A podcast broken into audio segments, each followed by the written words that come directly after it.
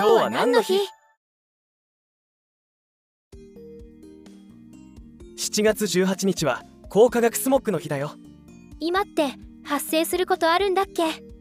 日本では約50年前の1970年7月18日に初観測されたんだ。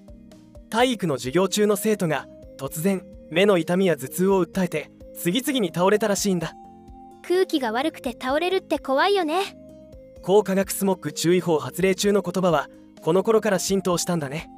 1973年には300日を超えてピークでその後は減少するものの2007年にも200日を超えていたんだよね。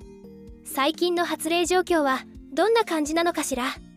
例えば東京都の2022年発令日数は7日だね。6月下旬から8月中旬に発生しているね。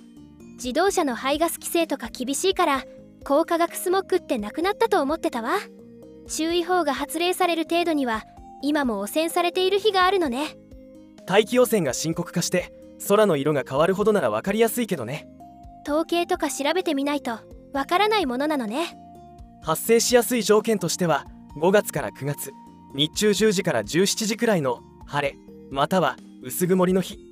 日当たりが強く気温が25度以上と高めで風があまりない日ということだねこれからの季節は熱中症対策とともに注意した方がいいかもね。今日のおすすめの曲はこちら。スナチューさんのサマーデータイムです。今日も一日頑張りましょう。